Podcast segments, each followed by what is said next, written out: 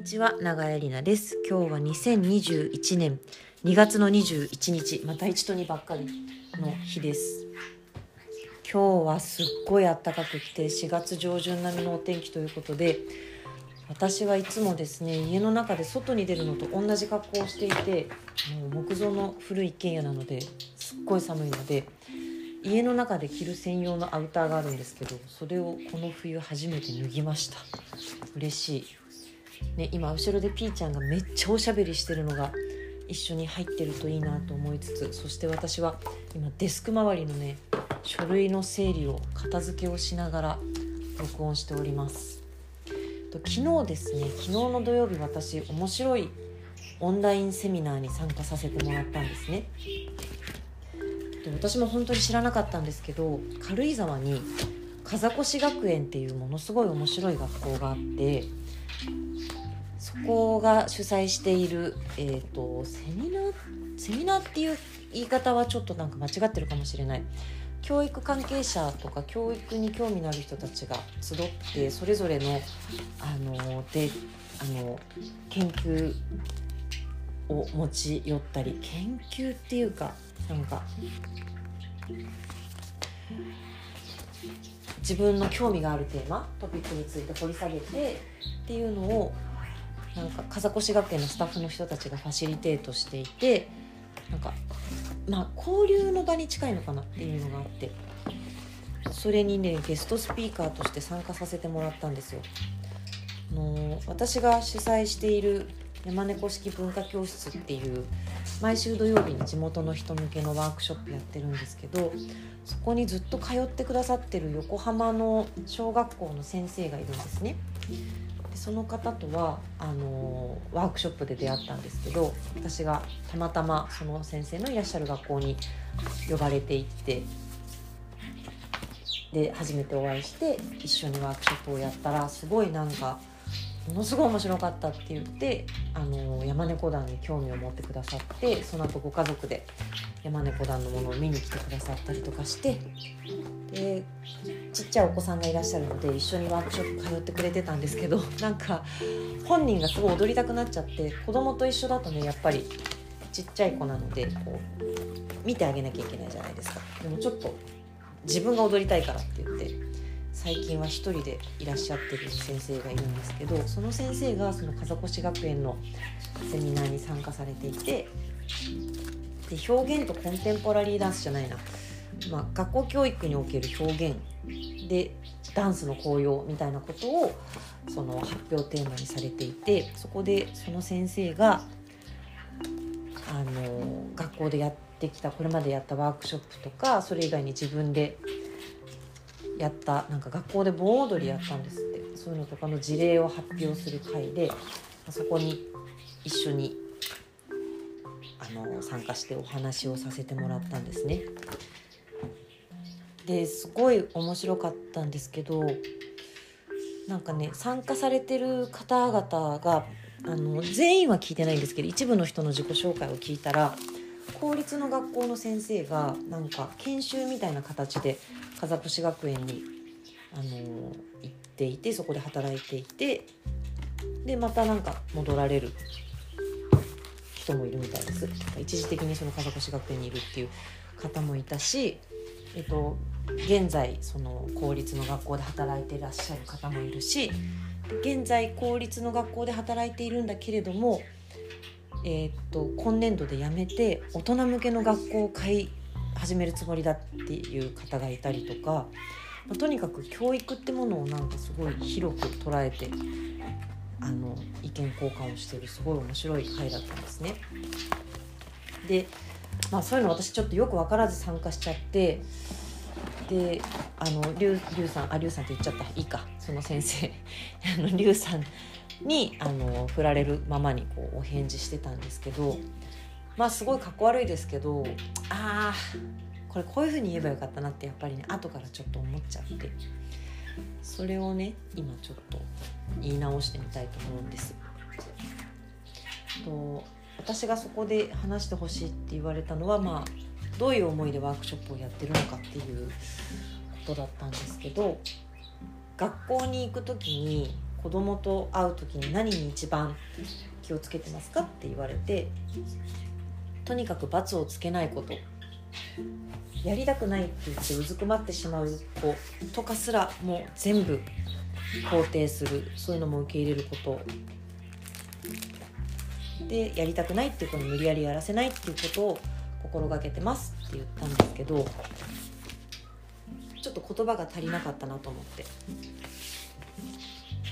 ね、ワークショップ行くといるんですよやっぱりやりたくない子ってね。でそういう子に無理やりやらせないでくださいっていうふうにはいつもお願いしてるんですけどそれが何でかっていうとあの、それも表現だからなんですよ。表現っていう言葉がねピーちゃんが黙った表現っていうとねこうなんかそのすごいバーッと踊ったりすごい絵を描いたりなんかそういうことが表現だと思われてると思うんですけど表現ってもっと単純なことで表に表すっていうことなんですよ。今思っていることを何らかの形で表に出す。それだけなんです表現って。だから今やりたくないと思っている。だからそこに端っこにうずくまるっていうのはそれも表現なんですよ。ちなみにね大人になるとそれできなくなるじゃないですか。あの例えばですけど職場でねどこかの職場に私がワークショップをしに行ってじゃあ皆さんやってみましょうか って言った時にやりたくないって言って隅っこにうずくまる大人はあんまりいないですよねでそういう子供も大人になるとだんだんこうね順応していってあここはやった方がいいなとかいろんなことをね考えていくと思うんですけど、まあ、子供のうちはそういうのがね結構はっきり出るじゃないですか。でね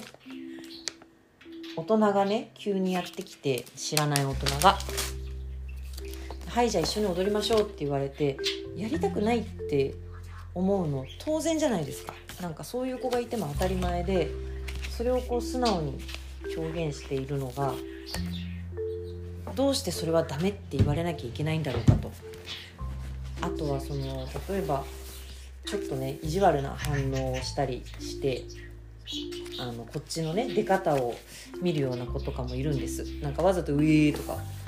あの大きい声で喋ったりとかしてでこっちがムッとするのをこうなんか面白がるみたいなね。ちょっと高学年ぐらいになると。そういう子もいるんですけどそれも表現だと私は思うんです。あの表に出すっていう純粋な意味で。だからそういうのを全部肯定する。もうとにかくそこにいることが もうほぼもうね表現っていう感じだと思ってるのででそうやってこう広くね表現っていうものを捉えて見ていると全く何もしてない子っていうのはねあんまりいないですよね、まあ、たまに本当に無になってるみたいな子がいてちょっと心配になってしますけどそういう何も表に現れない子。でもそういう子は本当にちょっとで、まあ、何らかをみんなこう体で発しているんですよ。それはねどんな形であれあの肯定してあげる。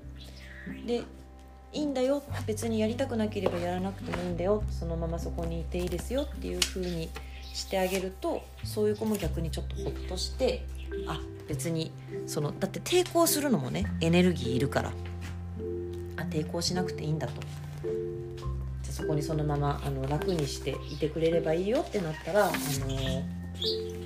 ちょっと楽に気持ちが楽になってそのワークショップを眺められるわけですよね。そうするとあちょっとやってみようかなっていう気持ちになってきたりするんです。でそれで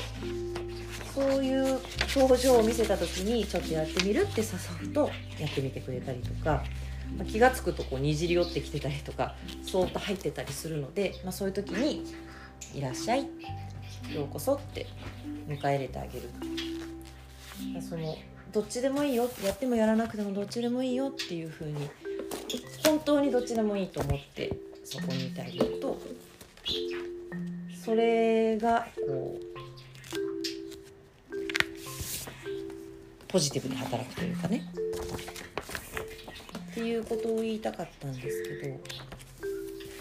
まその表現っていうこと表現活動みたいなのはすごい大事だしそれは本当にあのみんなやった方がいいと思うんですけど特別なことではないんですよ。なんか自分がね今感じていることとかをあの嘘をつかずに表に出すとか本当はやりたくないと思ってるのに なんかあのニコニコしながらななんかちょっとやっちゃうとかそういうのをやめる。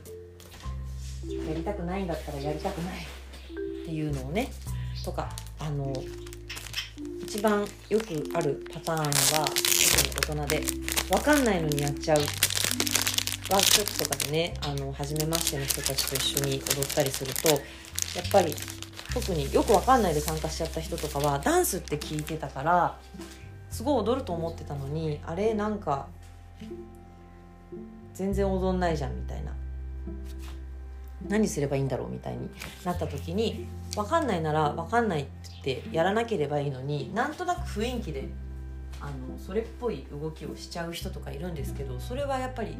嘘であ嘘だなっていうのはすぐ分かるんです。そういうちょっとした嘘あのやりたいと思ってないのややるとかちょっと片付けしながらなので声が遠くなりますけど。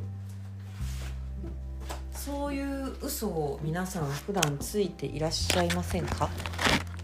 私もついてますよ。あの全然ねあの面白いと思ってない話にフフフって言ってあのちょっとニコッとしたりとか、まあ、それは嘘っていうよりはねちょっとこう社会生活をスムーズに活かせるためのだけどなんかその合わせなきゃいけないみたいなねのとか。面白くないことに面白くないって言ったらやっぱ悪いかなとか。いろんななんかこう思惑があって素直に思いやこう何かを表に出してないってことは結構あると思うんですよ。でそれを抑えてでも何かをやる方がいいっていうことはないですよ。やっぱりやりたくないと思うんだったらそのやりたくないところを見つめた方がいいし疑問に思ったら疑問に思うっていうことをきちんと口に出した方がいいしそれが表現だと思うんですよね。だから子どもの表現力をどうやってあげるかとかいう話をするけどそういう話をしている大人がね本当にちゃんと表現してんのかなっていうそこにねまず疑問を持つべきじゃないかなと思います。だからそのだそそんな偉そうなことを言う私もだからなるべく正直にそこにいるようにしてるわけですよ。分かんないことは分かんないって私もすぐ言うし。分かんないとか知らないだって知らないんだからみたいな。でそうなんかを聞かれたとして子供に「ね、知らない」って言ったら子供は多分「えー」ってがっかりするけどだって知らないんだからしょうがないじゃないですか。そういう率直さをちゃんと大人が持ってるかっていうのはねあの子供はすぐ分かりますからそこに率直さがない人がねさあみんな表現してみようとか言ったってなんかええー、ってなりますよね。だからその子供の表現を問うんだったらその前にまず自分がちゃんとね自分の感じてることをきちんと自分のフィルターを通して態度や言葉にきちんと出しているのかっていうことをまずは自分に問わないといけないと思いますね。ねピーちゃん。ということでした。なんかそういうのってやっぱそんなこと考えるとすごい大変だけどなんかねだってそういうここはちょっと穏便にことを荒立てないでいた方がいいなっていう場面とかあるしねでもやっぱりあれ変だなって思ったことを変だなって言わないでいるっていうのは本当にその表現をしないでいるってことは自分の何かをねあのちょっとずつ蝕んでいくので普段からそういうところから素直に表現するっていう癖をつけておかないと。じゃあいざ身体表現しましょうとかってなった時にはできないですよ。と私は思います。なんかよくわかんない強い口調になってしまいましたけれども。もうダメですね。ちょっと喋りながらだと全然片付けが進まないのであのちょっと片付けようと思います。ということでえっとどんな人もすぐにこうねパッと笑顔が出る人も仏頂面になってしまう人もえなんでなんで？って疑問がすぐ浮かんでしまうとか自分のネイチャーネイチャー、えーと、資質みたいな生まれ持った資質みたいなものってあると思うんですけどそういうのをこういう私は他の人と違うから良くないわとか思わないでやっぱり素直にどんどん出していく。であこの人は私とは違うんだわっていうとっても当たり前のことをみんながそうだねって言い合えるようになったら大人がそれをできるようになったら子供はもう自動的にあの素直に自由に表現できるようになっていくと思います。ということでね、子どもの表現力を問うならばまずは大人が素直に表現しましょうというお話でございました。それではまた。